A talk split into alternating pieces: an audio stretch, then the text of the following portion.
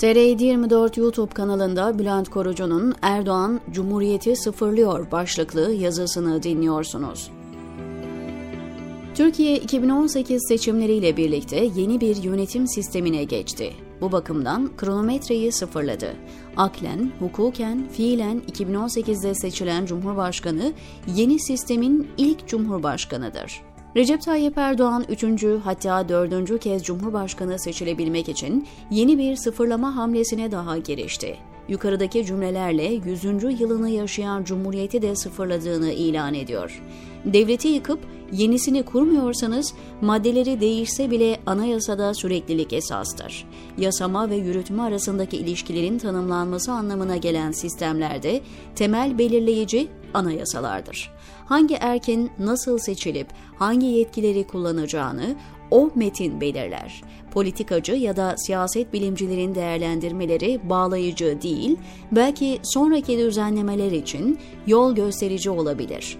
Elimizde 1982'de kabul edilmiş ve takip eden yıllarda 100 küsür maddesi değişmiş bir anayasa var. Değişen maddeler yeni haliyle uygulanırken dokunulmayanlar aynen geçerlidir. Anayasa hukuku birinci derste gördüğümüz cümleleri yazmak zorunda kalmak bir zul aslında. Cumhuriyete 100 yıllık reklam arası gözüyle bakanlar şimdi yeni senaryo ve kadroyla yepyeni bir film çekiyor. Evdeki yüzlerce milyon avroyu sıfırlayarak başlayan serüvende son kerteye yaklaştık. Devleti ayakta tutan kurumlar fiilen sıfırlandıktan sonra kurumların dayandığı kanunlar ve en sonunda anayasayı sıfırlama noktasına geldiler. Bitirici darbenin ardından yeni ve muhtemelen anayasasız bir devlet kurulmuş olacak. Erdoğan üçüncü kez adaylığını defakto biçimde kabul ettirdiğinde aslında dördüncünün taşlarını döşeyecek. Öyle ya bu ikinci seçimi ise üçüncü de ihtimal dahilinde demektir. Sonrası tufan. Ülke her şey mümkün düzenine geçecek. Tam bu noktada muhalefetin biraz daha inisiyatif alması gerekiyor. Yoksa altılı masa bildirisine yazdıkları üçüncü kez adaylığı kabul etmediğimizi kamuoyu bilgisine sunuyoruz ifadeleri sonucu değiştirmeyecek. Kamuoyu o bilgiyi alıp eve mi götürecek? Muhalefet somut ve sonuç getirecek stratejiler geliştirmeli ve kamuoyu bilgisine onu sunmalıydı. Kırmızı Pazartesi gibi göstere göstere gelen cinayeti izlemekle yetiniyorlar. Yüksek Seçim Kurulu hukuku bir kez daha çiğnerse tepkileri ne olacak? Daha doğrusu bir tepkileri olacak mı? Onu dahi bilmiyoruz. Sıfırlanma iddiası mitingde rastgele söylenmiş bir söz değil. Taşları önden döşenmiş stratejinin yansıması.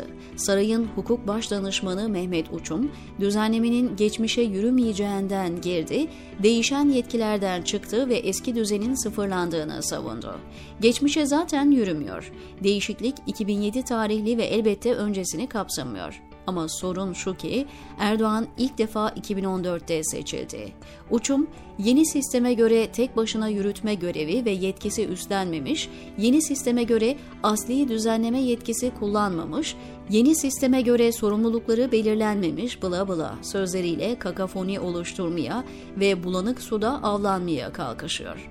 Anayasa seçim sürecini ayrı, görev ve yetkileri ayrı düzenliyor. Söz konusu maddeler her değiştiğinde kronometre sıfırlansaydı Abdullah Gül'ün hala iki asıl bir istisna olmak üzere üç kez aday olma hakkı bulunacaktı.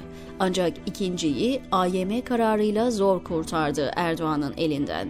Ne tesadüf, majestelerinin muhalifi Ersan Şen de defansa koştu. Mekanizma sıfırlandı teziyle hukuk tarihine geçen Şen'e göre geçici maddeyle sınır getirilmediği için Erdoğan tekrar aday olabilirmiş. Oysa asgari hukuk bilgisine sahip birisi bile geçici maddenin istisnayı düzenlemeyeceğini bilir. Şen'in iddiası aksine Erdoğan'a istisna sağlamak adına geçici madde yazılmalıydı. Anayasada hali hazırdaki Cumhurbaşkanı'nın görev yaptığı süre hesaba katılmaz anlamına gelecek hiçbir istisnai düzenleme yok ve elimizde seçimle ilgili 101. maddeden başka metin bulunmadığına göre Erdoğan ikinci dönemini tamamlıyor. Meclis erken seçim kararı almadığından 116. maddedeki istisnadan da yararlanamıyor. 360 evet oyuna ulaşamıyor ve erken seçim kararı çıkaramıyor. Ama algıyı yönetmek adına sandığı bir ay önce halkın önüne koyacak. Kendisinin ülkeyi erken seçime götürdüğünü söyleyemiyor, onun yerine laf oyunları yapıyor. Çünkü Cumhurbaşkanı'nın seçim kararı alması halinde aday olamayacağı açık biçimde yazılmış. Aşağı tükürse sakal, yukarı tükürse bıyık. Sıfırlanan aslında Erdoğan'dan başkası değil. Ama imkansızı başarırsa gerçekten her şeyi sıfırladığını göreceğiz. Erdoğan'ın 3. dönemi aynı zamanda yeni devletin başlangıcı olacak. 14 Mayıs gecesi rövanşist bir yaklaşımla efendiler yarın yeni devleti ilan edeceğiz bile diyebilir diyor Bülent Korucu TR724'deki köşesinde.